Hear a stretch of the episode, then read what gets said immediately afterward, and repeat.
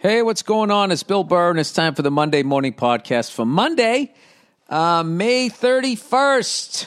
Fuck, flying through this year. 2021, what's going on? How are ya? How's it going? I hope you're good. I hope you're doing well and all of that shit. I'm doing pretty good here. Um, got some, oh man, I something happened to me this fucking morning that I swear to God, man, back in the day, all right, meaning about fucking six months ago, oh, I would have carried this one. Oh, I would have carried this one. There's, if there's one thing I cannot fucking stand, it's a passive aggressive cunt. And you know what sucks is for some reason when I'm on stage, if someone tries and pull that tries to pull that shit or play the victim or whatever, I don't know what it is. I'm fucking locked in, and very rarely does it get past me. But the second I get off stage, I am defuck. I mean, you can just all day long. I'm a day late and a dollar short by the time I figure out, wait a minute, that person was being a fucking asshole. I fucking, I, I got to get better at that shit. Listen to this, right? So, um, I'm hanging out with my daughter. We're having a great time. We're riding bikes and all that type of stuff. And she goes, Hey, can you take me to this park? And this park she likes is, you know, it's a ways away. We went there the other day. There was a bunch of traffic, yada, yada, yada. So I go, Hey, why don't we go? You know, if we're going to drive that far, you know, let's go over to this other place, right? It has these fucking rides and all of this shit, right? So, like an idiot, I forgot that it was Sunday. And I also forgot that it was Memorial Day weekend. So I go over there, and anybody with a kid is just there. And there, just to the ticket booth, is like a fucking, it looks like an hour long line, right? Hour and a half long, hour, hour and a half, right? And you know, but you know, once the kid sees the ride, it's it's fucking over. You can't be like, you know, you can't be like, oh, you know, the lines are too long. We're gonna come back tomorrow, the next day. They ain't, they're not having it. So I'm like, all right, here we go. One of these dad things. All right, so I stand in this fucking line, and we're standing there, we're standing there, standing there, standing there. Finally, get the fucking tickets. Then you get the tickets, and then you're standing there, standing there, all of this shit. Um, finally got to go on some rides and stuff like that, or whatever. We have a good time. I get I get a little fucking snow cone and we're walking back to the car. As we go to get to the car, there's this couple just rushing. I mean, like they robbed a bank. They they put their bicycles on top of the car or whatever, and they had the doors open. They're glancing at me, and they're right next to my car. All right. So I open up, you know, the, the kid's seat. You're supposed to have the kid's seat in the same side you drive because they say, God forbid, somebody comes at you. There's a tendency to save yourself just instinctually and you don't want to turn the car broadside and have them T-bone your kid. So you want your kid to be with you, getting the fuck out of the way. So, you know, I see the woman sort of clock me trying to get in there, and she's, uh, you know, doing her shit, right?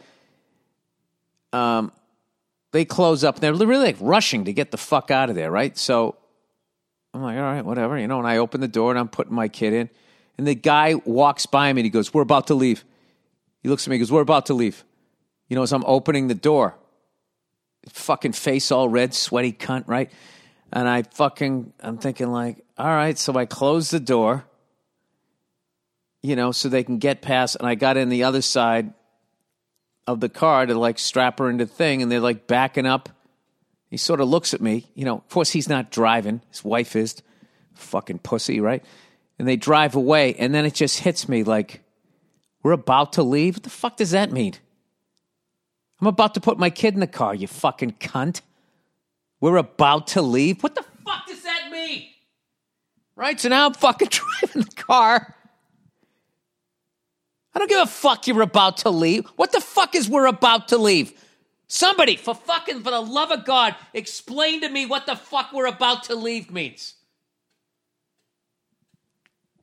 That means don't open the fucking door. I want to back out and I don't want to fucking wait for you because I got shit to do right? Oh, stupid Freckles figures this out after he gets out of the way, like I work for the guy. Oh, God. You ever watch sports and they go, ah, you know, he really, he really wishes he could have that one back.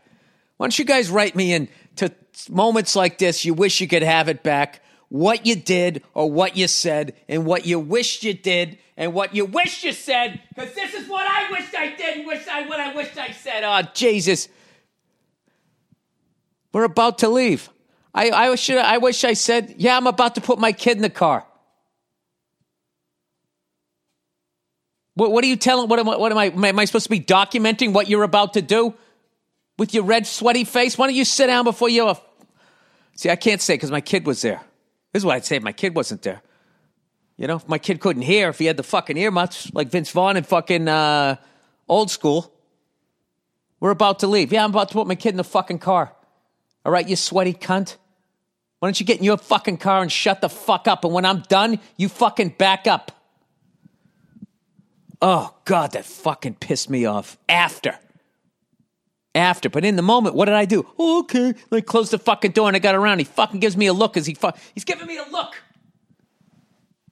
Oh, Jesus Christ, that fucking pissed me off.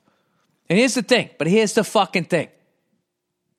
Okay? If I said what the fuck I wanted to say, or really what my temper makes me say, because he reminds me of people from my childhood. That's what's really going on there. What I, what I, if I said, well, whatever, I'm going to put my kid in the car, you sweaty fucking cunt, then everybody looking at me is like, I can't believe the guy just snapped like that. He just said that in front of his kid, and then I'm the fucking asshole, right? And that's what I hate about passive aggressive people.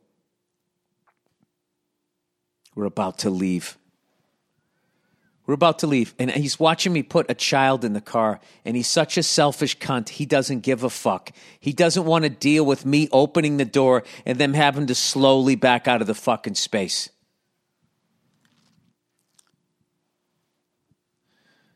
Dude, you should have seen them rushing out of there. It was like the, they found out you know they'd been stealing money, and the feds were about to get to their house. They were trying to beat them there so they could start shredding documents. So I guess empathetically, maybe they had somewhere to be. I don't know. But there was no please. Hey, sorry, man. We're about to leave. Is anybody just like back? I know you put your kid in. I'm, I'm really sorry. It's just we're late. Just something like that. We're about to leave. And what the fuck is wrong with me that that's all he needed to say to me, and I turned into like his fucking servant. Fucking can't stand passive aggressive people like that. I they fucking annoy as you can tell, they annoy the shit out of me, which is why this week I'm watching The Real Housewives of Potomac because I've finally just given in that like you know i you know what am i going to do? She's not going to stop watching these shows. I might as well start watching right? So over the years when i've been watching these fucking lunatic chicks screaming and yelling at each other and just saying the worst fucking shit you could possibly say to another human being what has always pissed me off is when finally somebody lunges across the fucking table to give somebody the fucking beatdown they so richly deserve. A bunch of people come in and break it up before it can even go down. It takes me all the way back to when uh, whatever the fuck Flavor Flav called that blonde chick spit in Miss New York's face and then just turned around like nothing was going to happen. Because you know why? Because she's never gotten her ass kicked. That's how fucked up that chick was. She spit in another human being's face and didn't jump back. She just did an about face, like she made a good point and started to walk away. And Miss New York was about to snatch her by her fucking hair. And then all these other people came in to break it up and they let her get away with it. They let her get away with that level of fucking behavior. And that's why I don't watch that shit. Because it drives me up. I fucking hate passive aggressive people. Guess what? Guess what? The thing that I always wanted to have happened happened. This fucking chick, I forget her name. She looks like Lady from Lady and the Tramp, right? She looks just like that Cocker Spaniel is just being a fucking asshole. Passive aggressive, though. doesn't have the courage to just be an asshole, is being a passive aggressive asshole. Now, in defense of her, I kind of came in on this episode, but I see this fucking clip where she's over the other woman's house. She's hugging her husband. The other woman's pretending, Monique is pretending to be asleep. Okay, now I would think as a woman, if you just hug somebody's husband and the other one's pretending to go to sleep and doesn't even say goodbye, you cross some sort of line and maybe you ought to fucking tone it down or have a talk. But she doesn't. She doesn't. So they go out to this fucking, I don't know what it was. It looked like a set. It was allegedly a fucking wine bar. I don't know what. And they're out there and they're fucking, you know, drinking wine, having some cheese. Everybody's got their little outfits on. And the lady, the lady there, lady, the fucking cocker spaniel starts fucking yipping at the Monique chick, right? And it's just going and going and going. And then the little cocker spaniel who, for whatever reason, is wearing a leopard print, starts prancing around. What are you going to drag me? You gonna? I guess that means get your kick my ass. Drag me? You going to drag me, right? so Monique chick goes, yeah, I'll drag. And she flips her fucking little fucking cocker spaniel ears hanging down, right? She gives him a couple of fucking flips, which is a clear warning of, you know, this is America. There's three strikes and you're out. She did one flip, two flips, right? America's pastime. Take me out to the ball game, right? And then I don't know what happened. I think, uh, whatever her name, she grabbed Monique and then that was it. That was fucking it. And I'm going to tell you something right now. I don't know how many people were trying to pull Monique off of off of this Disney star. But it, it, they needed another whatever times two or whatever they had because she fucking grabbed her, slammed her face down onto this table, and was just bam, bam, bam to the back of the head. I want to say it was open hand. I hope it was close, but it was open handed. And then when the beating was done, she just held her down on the table. And this was the funny thing there was all these people going, Monique, Monique, let her go, let her go. And she would not let her go. It looked like, you ever see like when a hawk is standing on a pigeon and it's just standing there with its claws in it and the pigeon's fucking like flooding She could not get up. And there were men trying to pull her off. There was nothing they could do. And she was just holding down on this fucking table. Right? She was letting her think about it. Okay? Think about why the back of your head's throbbing right now. And now you need to fucking cool off smelling this fucking foot cheese that we're eating with this wine, right? She had a right down on the fucking thing, right? Um, and also, she plowed through a wine glass in her face and with some wine and all that. So then, right? They finally pull her off. Somebody got real dramatic. Monique, let her go! Got real fucking dramatic, right? So she's escorted off this bullshit set and brought into another room. Okay? And then, you know, the Cocker Spaniel chick, she gets up. All right, now look, she got her ass kicked. Now, there's different kinds of ass kickings, all right? There's the uh, you didn't do shit, you're just in the wrong place at the wrong time and got jumped. There's the uh, hey, we're going to fight today after school. You both know it's a fight and you lose. And then there's what I call there's an educational ass kicking. And that's what she got. She learned a lesson that eventually, you know, you talk to someone like me, you're going to get away with it. I'll fucking sit in the car as you back out like a fucking idiot. But eventually, you're going to run into somebody who knows what you're doing and is going to show you why that's wrong, right? So they escort Monique off. All right, the Cocker Spaniel lady from, from, the Disney movie, right? She looks great, man. She looks the exact same age as back when they drew her all those years ago. She fucking gets up and um,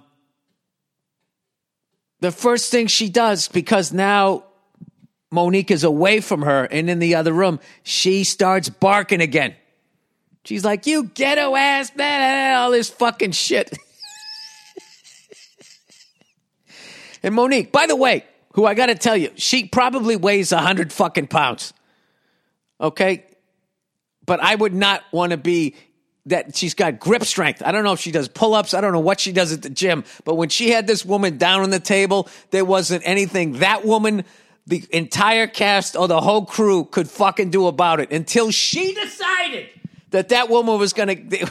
was held down enough, right? So now she's in the room, and this woman's, of course, you know, barking, yeah, you ghetto, blah blah blah, whatever. And then she starts, she very calmly, which is which made it really scary. She just goes, open the door. And there was this fucking producer guy. I'm not, I can't open the door. Monique, you have to stay at home. She's going, open the door. Open, oh, uh, let me out because I'm going to kill this bitch, right? yeah, because, you know, she tried to give her an education. Evidently, she needs some extra help. There's going to be round two. And I'm like, just let her. And I'm sitting there just watching the TV, like, let her go. Let her go. Right? This is fucking great. It's like I'm watching wrestling. She went back to the dressing room. Now she's going to come back out and give her the fucking, I don't know what, Superfly Snuka, the DDT, whatever your favorite finishing move was. So she is so like, just the switch was thrown that I am going to fucking kill this woman. That when the dude, the producer, I'm sorry, can't let, can't let you out this. She just went down the stairs, went around the entire facility. And when they were escorting Lady, you know, from the classic Lady and the Tramp, escorting her over to the van, she tried to push through like two dudes. I don't know what happened. She was out there in high heels too. And it was like she was pushing a tackle sled and it was moving backwards. And um, so, anyway, that was the fight. And at this point, this is the first, first episode I ever watched. I am like, I fucking love this show. I love the show. But then what the what what happened was the next episode, they had this I know and I know I'm real late. This was like a couple years ago, but whatever, right? They had this big sit down with Monique, all of the other women, right? And I could not fucking believe it. None of them took her side. Not one of them. They're all just like, there is no reason to put your hands on a woman or something. All of this fucking shit. It's like, what are you, what are you talking about? It's like that. That's what you say to a man. There's no reason for a guy to do it. Okay, you're a man. Don't touch a woman. But you know, there was uh, girl on girl action there. That was a fucking level playing field. She came walking in. I, I, I don't I don't. What was the problem? They were both looking at each other. There was a little push shove, little push shove, and then it happened. And then she lost. She fucking lost. And these chicks were just fucking, they didn't bring up the other one's passive aggressive, all the fucking shit, all the yep, and all the fuck she, stuff she was doing. All they talked about was, uh, was the fact that this other one beat the shit out of her. I, I just was beside myself Watch it. First of all, one, the one who shows up who thinks she's like the Beyonce of the crew was fucking hilarious. They showed up to somebody's house, right? Show up to this woman's house, right? To have this discussion, and it's fucking hilarious. She showed up with security. This is the woman who was not even in the fight. She showed up with security because she so couldn't deal with this other woman being on the fucking show, right? she showed up with security driving a Mini Cooper with her security person in the fucking passenger seat. And then they come in the house and she has him sitting in the kitchen like he's having like a timeout or something. I she um I don't know. I I don't I don't want to get it because I know right now you guys like Bill. I thought you were going to break down the Bruins game one win against the Islanders. Um, I'll, I'll try to cut to the chase here. All I know is that they were all just. It was just all of this shit. You don't put your hands on, anybody for any reason ever. Um, blah, blah, blah, blah, blah. And you doing this, how this makes black women look. I mean, I don't know. Is it, does that, I mean, I'm not going to speak for other people. I can just say, as a white guy watching a bunch of reality shows and seeing people that have deserved beatdowns over the years, I was so fucking thrilled when it finally happened. And then the next fucking day, when Lady there, whatever Candiace, whatever her fucking name is, fucking is now playing the victim. You know what she did? She put on her little college sweatshirt, you know, to show that, oh, I, am just a little college girl and boo hoo, boo hoo. She did that. She did that. She did that fucking passive aggressive move. Oh, oh, did I just happen to have my university sweatshirt on that I am an alma mater of? Go fuck yourself. Go fuck yourself. You ran your yap and you got your fucking ass kicked and you deserved it. And all those other fucking ladies on the show, they can all go fuck themselves. They can all go fuck themselves. You know? And then, you know something? I actually saw a clip because I wanted to see what the fallout of it was. Because, like, two of them be like, I would press charges. Um, I love that lady fucking getting security. It's like, lady, your head outweighs this woman. What are you fucking worried about? Um, it's so ridiculous how into this show I got. But then I found out she leaves the show, so fuck that show. And I'm not going to slowly watch them just break her down. You know, I don't know. I, I for the life of me, I, I, I was like, I was beside myself watching that episode when every fucking one of them sided with the other woman. Um, and I was saying to Nia, I go, Am I out of my fucking mind here? And she goes, Um, it, I think it's very you to defend Monique. I'm like, what the fuck does that mean? I'm going to file that in the uh, we're about to leave Ugh. That new segment about passive aggressive people, it's called We're About to Leave. For the We're About to Leave fucking segment, let me know what uh, what what somebody did to you. But I thoroughly fucking enjoyed that. And uh, she didn't hurt the other woman. Okay.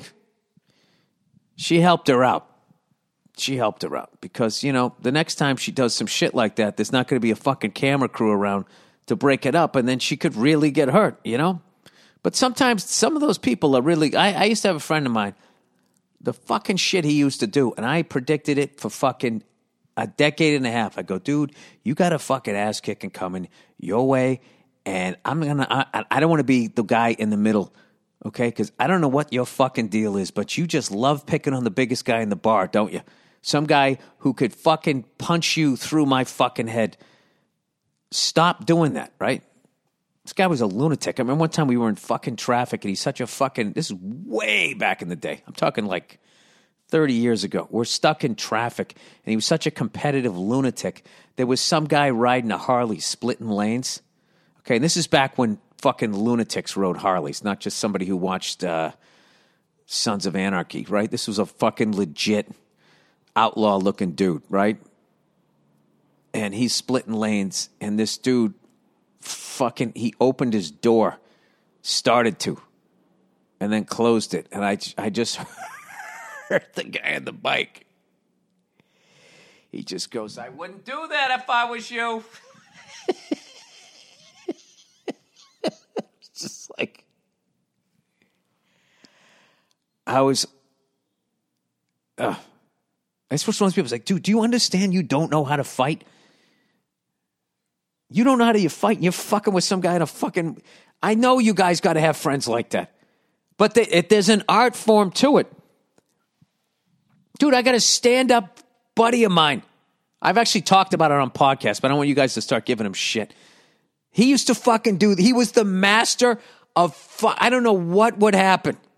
He'd get into a bar and you'd be there like, I don't know, couple, two, three rounds. And next thing you know, he's John with some fucking mountain of a man across the bar. And he had this thing where he would talk shit backing up and he'd create this vacuum. And then you just find yourself standing between him and some guy who could beat the living shit out of you. It's just like, oh God, he's such a fucking asshole. And then the worst thing was he would own up to it afterwards. I'd be outside the bar going, dude, what the, what are you, out of your fucking mind? This was like a long time ago. I'm like, I'm fucking 38 years old. I don't want to. I could barely fight when I was 20. What the fuck? Is, I go, you don't even know how to fight. And he would just be like, I know. and then I couldn't be mad at him. And I would just laugh and I would be like, stop fucking doing that. Oh my God, dude, he got into it one time with a homeless guy, one of these fucking lunatics, like carrying a tree branch, like fucking crazy fucking dude. And he was just one of these guys. Anybody who walked by, the homeless guy's like, ah, fuck you. You know, it's not personal. You don't even know if he sees you. This fucking idiot. Eh, fuck you too. Next thing you know, this guy's fucking hobbling over with this tree branch. it's like, what the fuck are you doing? What are you doing? So, anyway, for years, I have predicted that people like that, I've always told them, I say, listen, man, you have a fucking ass kicking coming, like a serious fucking ass kicking coming your way. And it's been my experience that it's, it's just not true. They don't. They don't. And I really feel that that woman who I teased or whatever, I'm not saying she looks like a dog, but it just was, I was just upset that no one took the other one's side, um, the other housewife's side. Uh, I just, I don't know. I just feel like I don't, I don't even, I don't know how to describe it. It just, it just drives me up the fucking wall. And there is a thing though that I talk to my wife about when you watch those Real Housewives shows. Like women live, I think a lot of them live by that fucking rule of that. I guess you don't put your hands on somebody else, right? And when you watch the Real Housewives and you listen to the shit that they say each other to each other, that's why there needs to be fighting in hockey like people always like, why do they let them fight? It's like because if they didn't, it would be like the real housewives, except it's men and they have clubs in their hands. And somebody's going to get fucking killed. So what you have to have is that guy in the motorcycle go, I wouldn't do that if I was you. You got to have that out there. The genius of those shows, you get a bunch of women in the room, is they know for the most like you know, I, I think it this we'll probably come off as sexist here, but I mean, look who you're talking to. I think the reason why guys get along better is because we know there that an ass kicking is on the table at all times. Okay? No matter how much you know of a dick you are, you there is a line. You know there's a line. Even my fucking, you know, passive aggressive friends that I have, they know there's a line. That's why they're backing up. They're not walking toward. They're backing up because they know this guy's gonna fucking kill me. But now I, you know, I got I got to do a little bravado shit to save my fucking, you know, manhood hit or whatever. But like, I really feel like because, you know, like maybe that's why I didn't say anything to that guy. We're about to leave, and it's like, oh, you know, I'm put, I'm about to put a kid in the car. You sweaty fucking cunt. Now I don't know what this guy does. How do I know he's not some retired dojo master? Next thing you know, I'm seeing the underside of my car is the last thing I remember. As he flips me upside down. so that's the thing. Like, and I think with those shows, because there's no enforcer, there's no Bob Probert, you know, patrolling the seas, that shit just fucking gets out of hand. And it was so nice to finally see somebody who just deserved a fucking ass kick and just get it. I loved it. I fucking loved it. Great show. But now I heard she left, so I'll fuck that show. Um, whatever. But if you're a hockey fan, you know, and if you, if you don't like Real Housewives, watch that episode. And I'm telling you, she like a bird of prey. She just fucking held her down on that sticky table. All right, I accidentally hit stop. I was trying to see how much time I did there. All right, let's let's talk Bruins. The big bad Bruins. Um, win game one versus the uh, New York Islanders. It was a uh, an incredible game through about two periods. Then the Bruins blew blew it open in uh, the third period. But um, my takeaways. Um, after the first period anyway, I was texting with a buddy of mine. He goes, "What do you think?" It was one to one. Um, I've said I was like, well, I think the Islanders. It's very even, very evenly matched.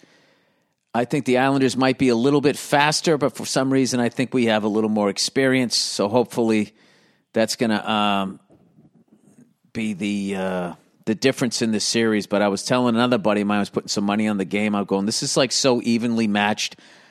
Uh, I want to you know, I almost feel like game one's a must win because I don't see either team blowing a lead, a series lead. You know, if they're up a game on you, I just don't see them blowing a series lead. All right.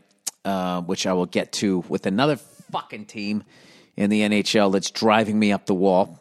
Uh, but anyways, uh, Pastrnak had a hat trick. Um, just two of his goals, the patience that the man has with the puck. Taylor Hall on the third one, creating traffic out front.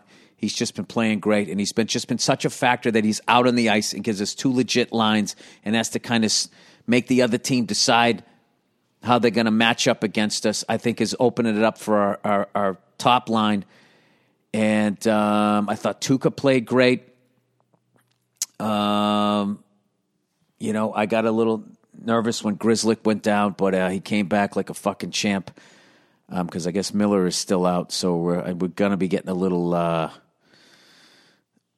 a little fucking uh, thin on defense. But uh, Charlie McAvoy, I love that he fucking bodied that guy, threw him down on the fucking ice. As much as I loved his goal, um, I think he's really starting to use his size uh, physically too, which is great to see.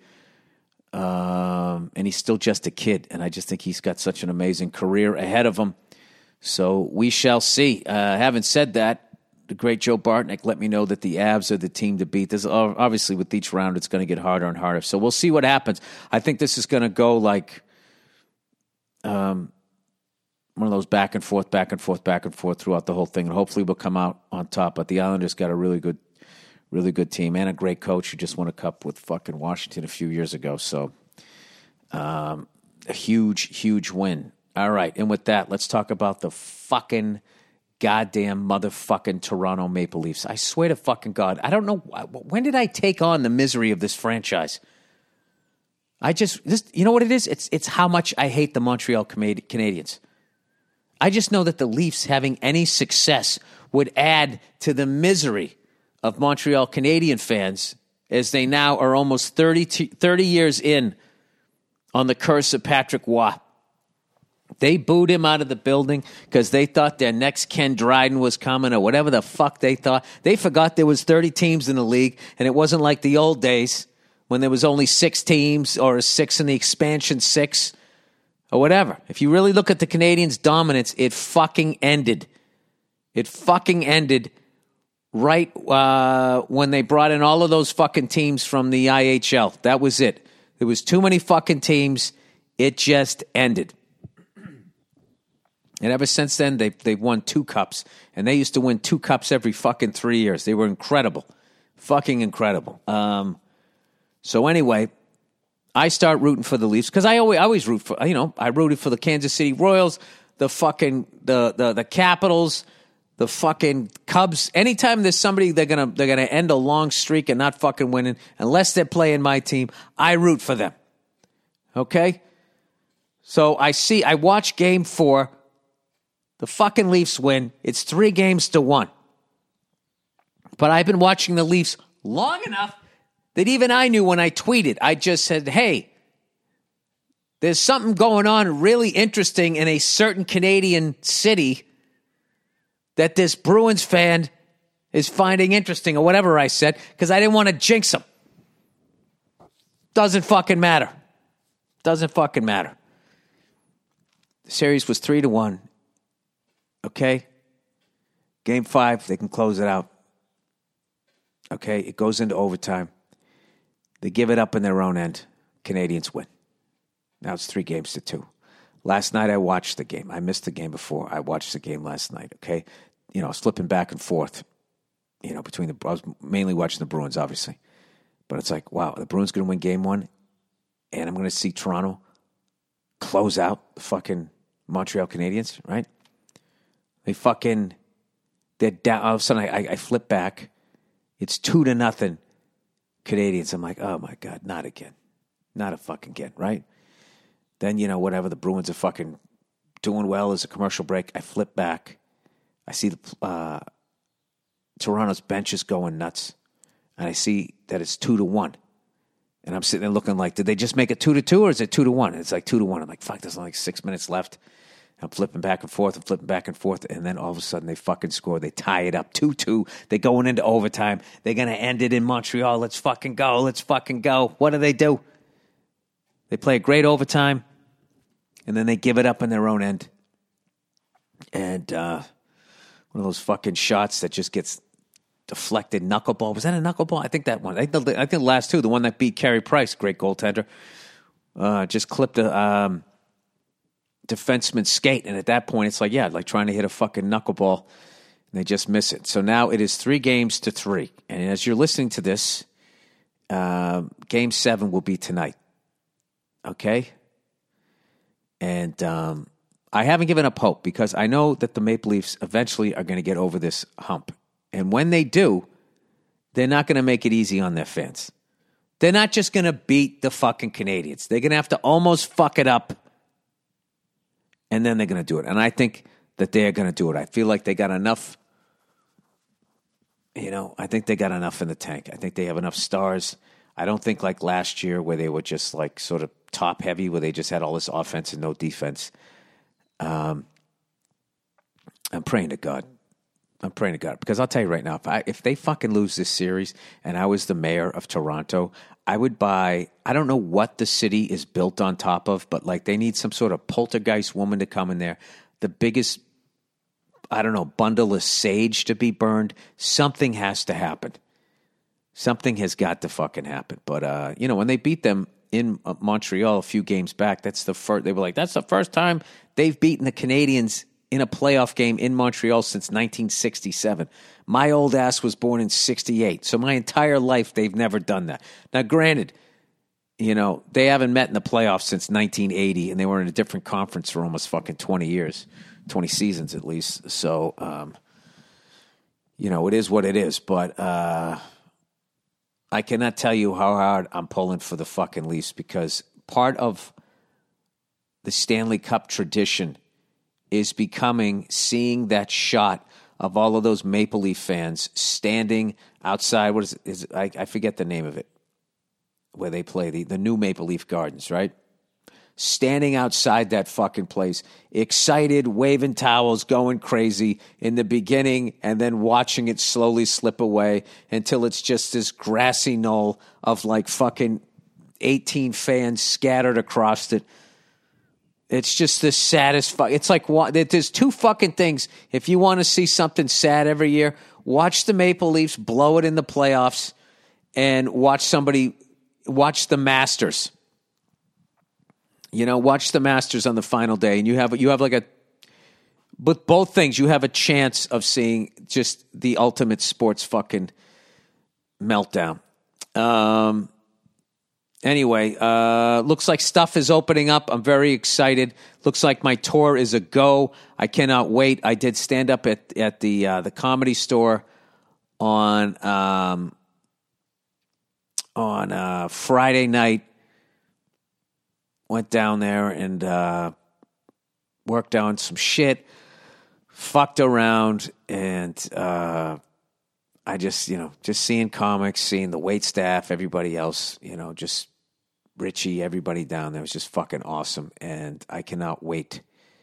Um, it looks like we're finally on the other side of this. Get out there, people make some money, come out, have a good time, and go see some orange bald idiot like me. Would be great.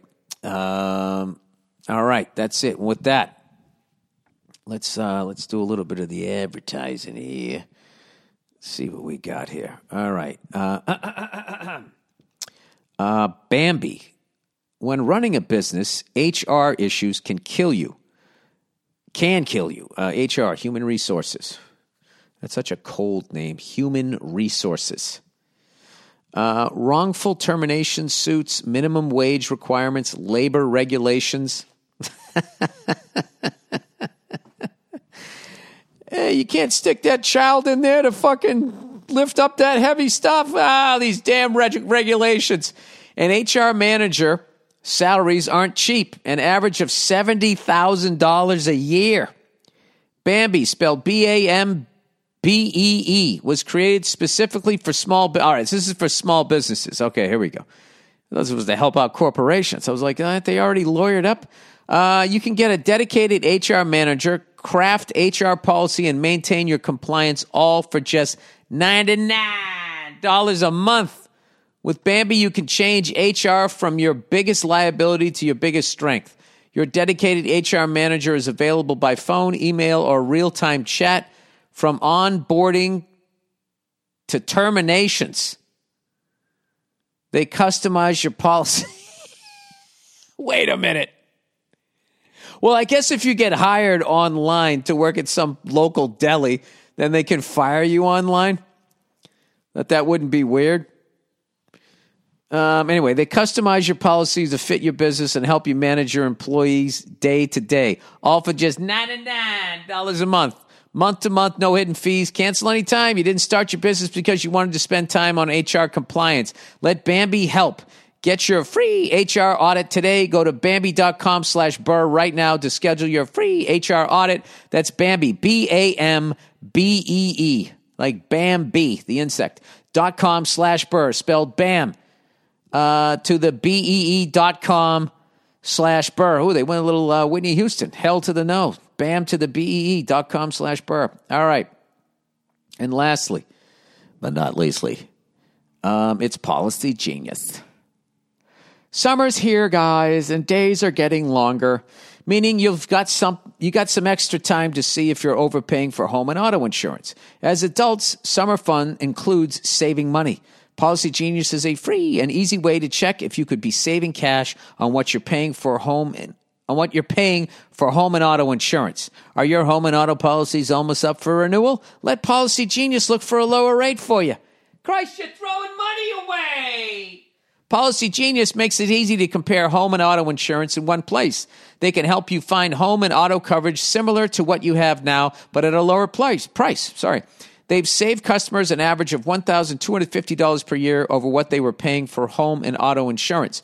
Their team will handle the paperwork to set your new policy to set up your new policy or switch over your current one. How it works. Getting started is easy. First, head to policygenius.com and answer a few quick questions about yourself and your property. The Policy then Policy Genius takes it from there. They'll compare rates from America's top insurers from Progressive to Allstate to find your lowest quotes. The Policy Genius team can look for ways to save you more, including bundling your home and auto policies. If they found a, if they find a better rate than what you're paying now, they'll switch you over for free.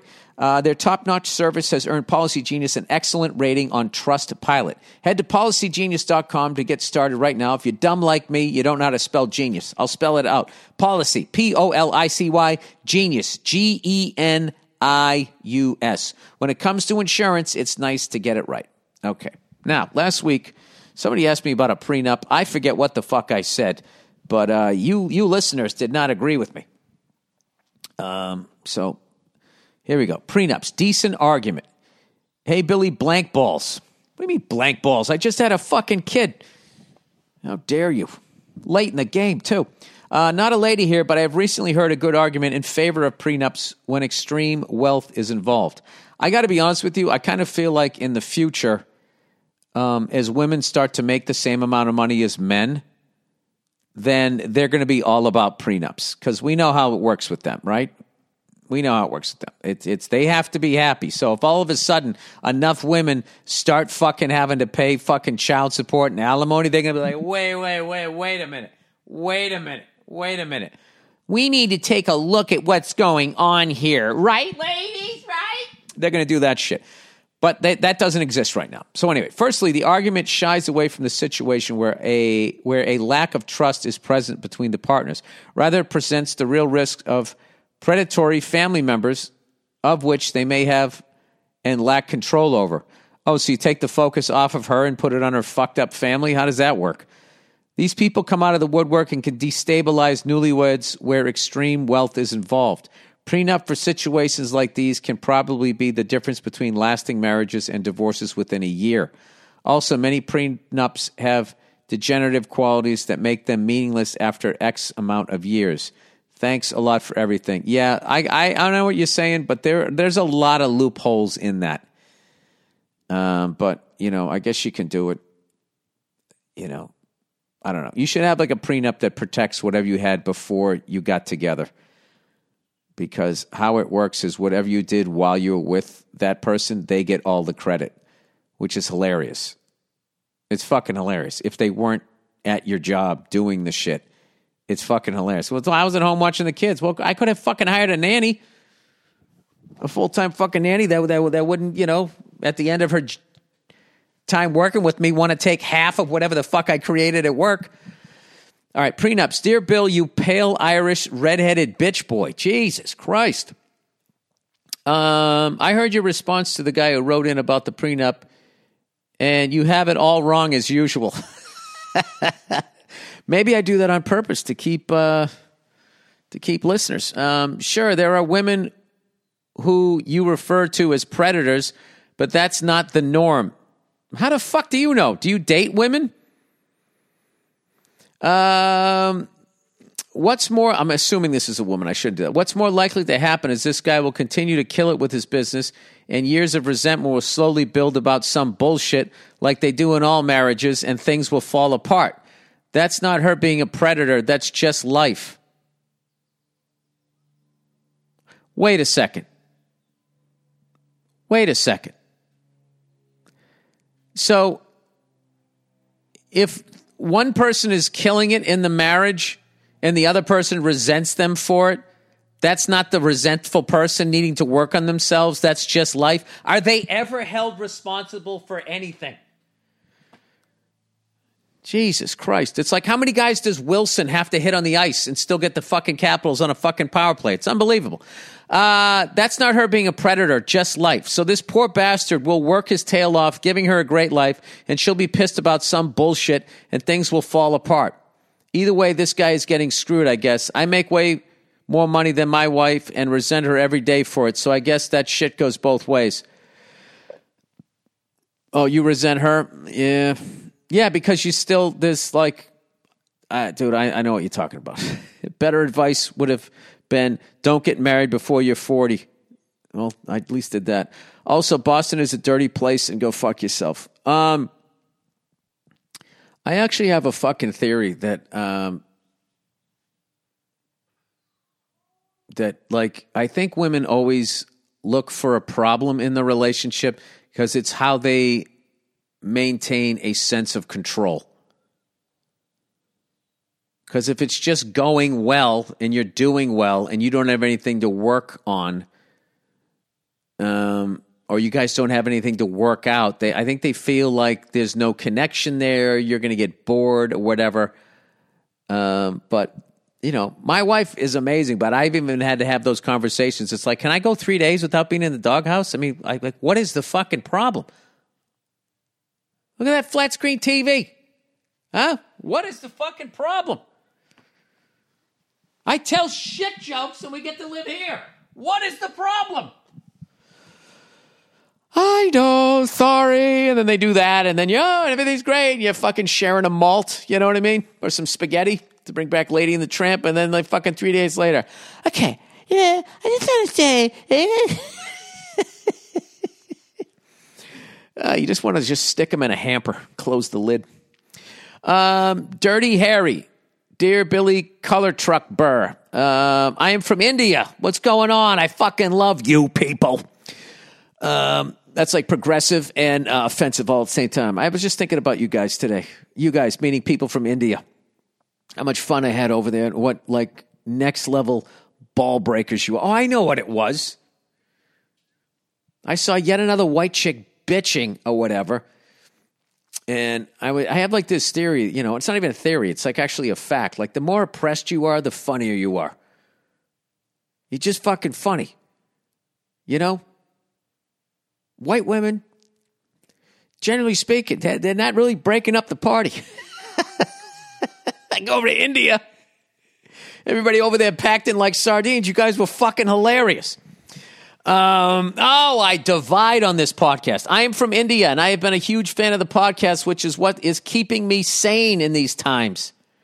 Heard you mention the dirty, dirty Harry. Now, by the way, when I say white women, I'm not talking about comedians. Before you guys try to turn this into some shit, I'm just talking about, you know, the white broads in the in the crowd, just getting all offended and all of that crap. And I'm not talking about all of them. I'm just talking about the loud ones um, heard you mention Dirty mentioned the Dirty Harry series in the last episode and was wondering whether you knew it was based on a true story. And he writes, Yeah, it's about the Zodiac killer and how the police tried to solve the mystery and also other such cases from the past.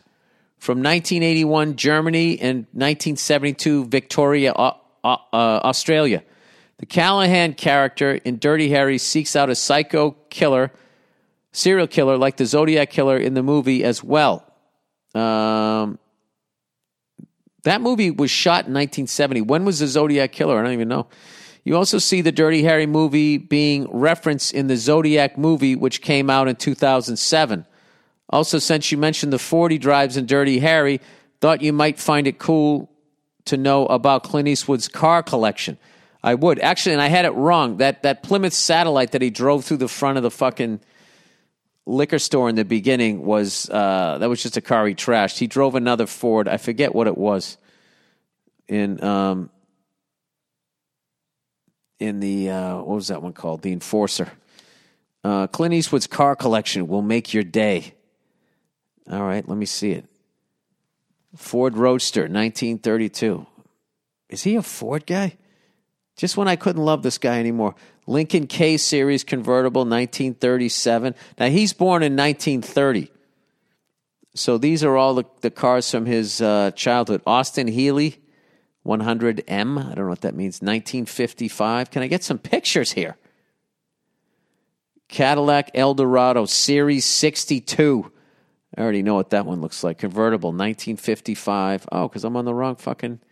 Christ, is he on that internet? I'm on the wrong fucking Wi Fi here.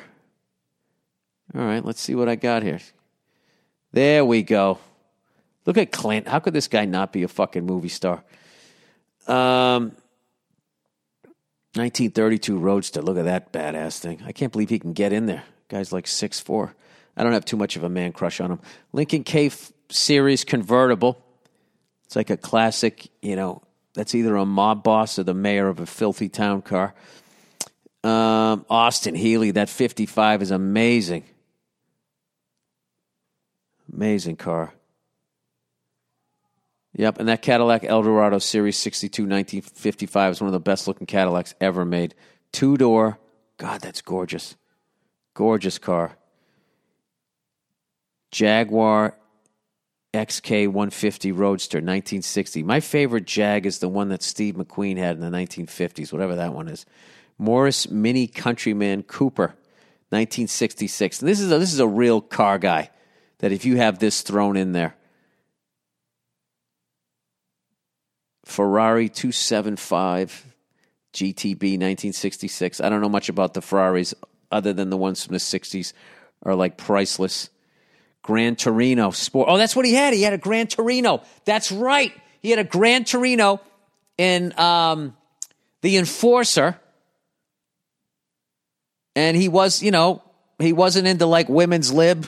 He just kept going. Well, isn't that fancy?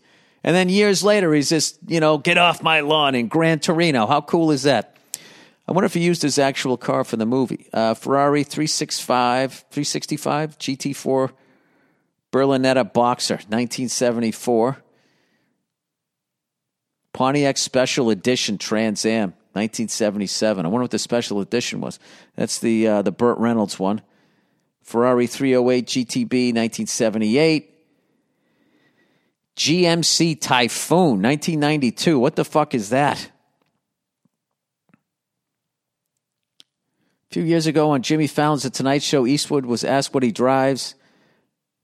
Uh, this is in GQ magazine. I'm going to read this. I don't have time to go through all this. He's got a Fiat 500e. I love that fucking car. I think that's all the cars. That's amazing. That is really amazing. Um, anyways, that's on GQ magazine, the UK edition. Dirty Harry. Um, Dirty Harry. Clint Eastwood's uh, car collection. Anyway, anyways. That's it. Just thought it might be fascinating to share the above. Big fan. Love the podcast. Thanks and go fuck yourself. All right. Refuse to touch laptop. Dear Billy Booberry, a few days ago, why, because I'm white as a ghost? Is that what that is?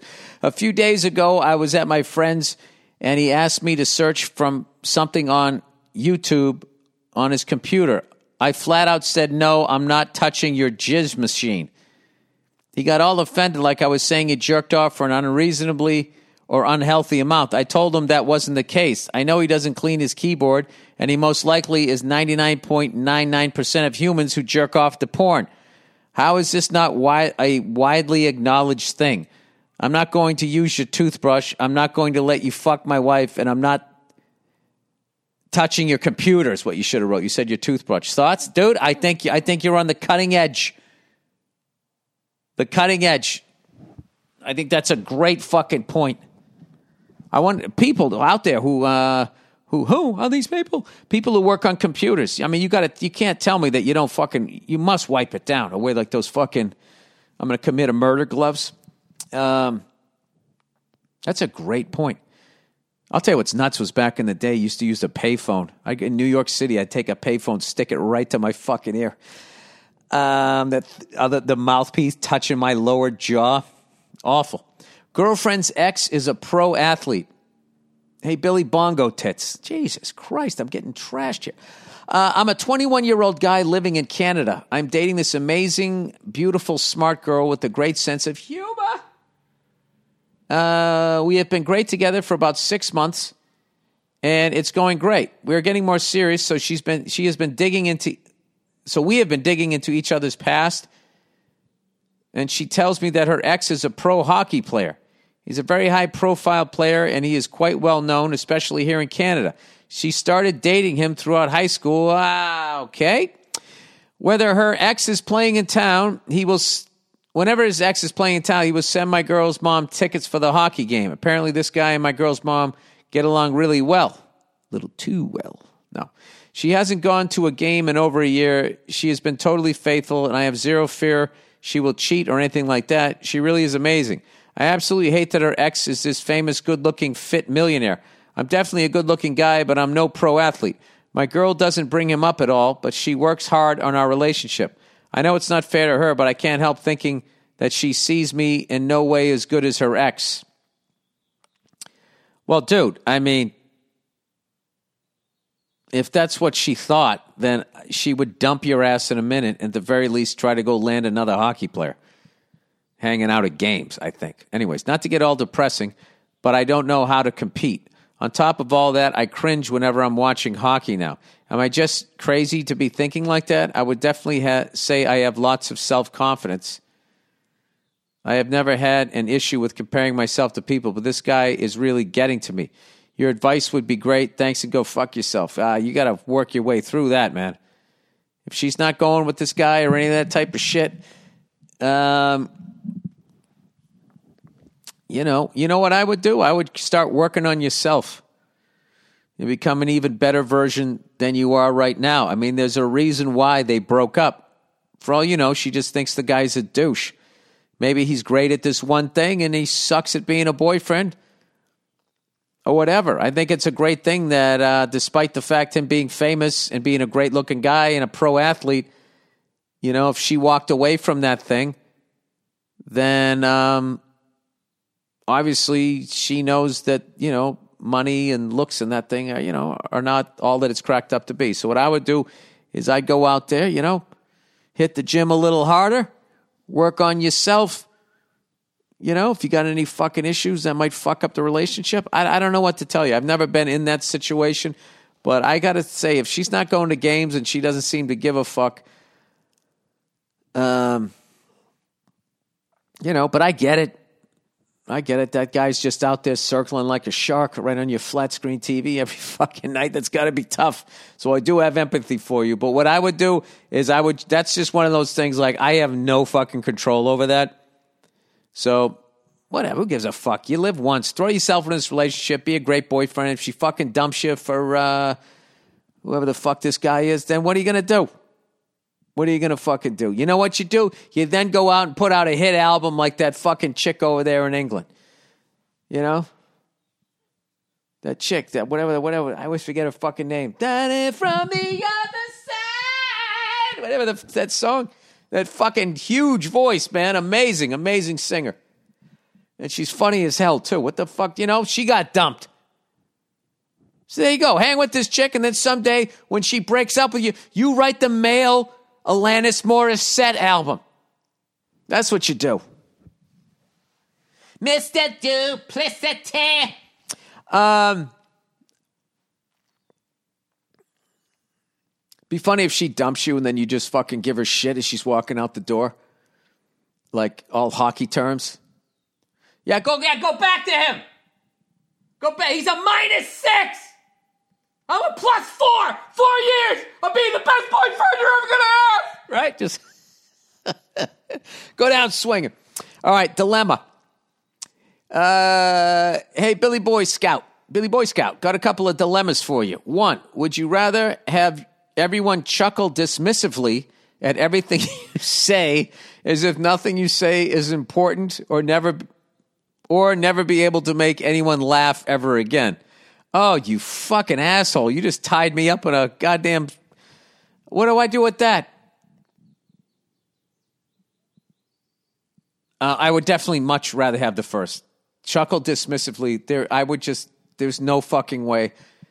I would be crying laughing by the third person, and then what I would do is I would then the game would then just be I would just keep making statements, and the statements would get bigger and bigger and more ridiculous because then their reaction they should be saying what the fuck how the fuck can you say that but if they're then chuckling dismissively it then becomes funny for me and then i'm having a great time that's what it'd be. But to never make anybody laugh again, that's how I connect with people. Um, anyway, he had a number two, but I don't I didn't want to get at that number two one. That one's just crossing the line. Keep it about me, huh, people? Keep it about me.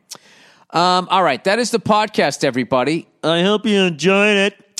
Um, I hope you have a wonderful week. It's coming into June. June is right around the corner. Um, my my my little boy is is walking, dude. He is he's I don't want to be the overly proud dad. Kid is jacked. He's got a little physique on him. He's got some shoulders, you know, he's got a little chest on him. I didn't want to say anything. I just saw, yeah, maybe it's kind of baby fat or whatever, just shaped like that, the rolls. And I all the all the fucking, you know, all the ladies, you know, mom, mother in law, everybody, you know, was going like, he's kind of uh, strong, right? So yesterday, my daughter, right? We had come back. I took her to the park. We were riding bikes and shit, right? And she was sitting there. She had a little, little thing of snacks, and I, he was whining, wanted to be up on the couch. I brought him on the couch, and he just looked at the snacks. He just reached out and he just grabbed the bag. And she's going, "Nobody, no!" And he just starts pulling it with one hand towards himself. And my daughter's trying to pull it back, going, no, no, no, no. And he just pulled it and just took it right out of her hand. And then she looks at me, you know, like, can you believe that? And I, and I just said, well, you got to take it back. Don't let people do that to you, right? So, I don't know. He's got like a vice grip on him. He's a little grippy guy. He just fucking grabs onto you. Got a great sense of humor, and now he's walking. It's hilarious. When he walks, he has his hands up like he's on a roller coaster. You know those people? They put. I don't know why they do it. You put your hands up on a roller coaster. I don't know why. I don't know why people do that. All right. I don't know why people stick their legs out in motorcycle racing when they go around a turn. Balance. I have no idea what it is. But anyways, when he walks, he's got his he's got his hands up. Um, and right now he finally has confidence because he's been walking for about four weeks, and now he's just kind of like, you know, if I uh, he, now he's just like I would rather walk than crawl. That's his deal. Um, all right, that is it. That is it. That is the uh, that is the podcast. I hope you guys have a wonderful week. Go fuck yourselves. Go Bruins. What about those Celtics, huh? How about those Celtics? Last game, you know, we finally got those fucking Brooklyn Nets. Or I mean, they know he shouldn't even be called like the Brooklyn Nets. They just this one of those fucking Ocean's Eleven teams. You know, at at at center, Brad Pitt. Power forward, Matt Damon. Don Cheadle, shooting guard. Get coming. And they still need one more piece. Coming down out of the locker room, George Clooney. One of those fucking teams. Just everybody's a superstar on it. So who knows? Maybe we can win two in this series. We'll see what the fuck happens. Um, just Jayson Tatum. I mean, I don't know what you can say. I just wish his partner in crime, uh, Jaylen Brown, was there because I think we could actually give these guys a series. Uh, but I really miss the days when people took chances on draft picks and there was the excitement to see whether they worked out or not, rather than just rating somebody else's team as somebody has already proved that they can dominate at the pro level. I just don't see the skill set. There's no salary cap. It's not competition. It's fucking ridiculous. And we're all just sitting around waiting for the Nets to play the Lakers. That's basically what's happening. I'm holding out on Utah to maybe stop the Lakers. We'll see. All right, that's it. I will talk to you guys on Thursday.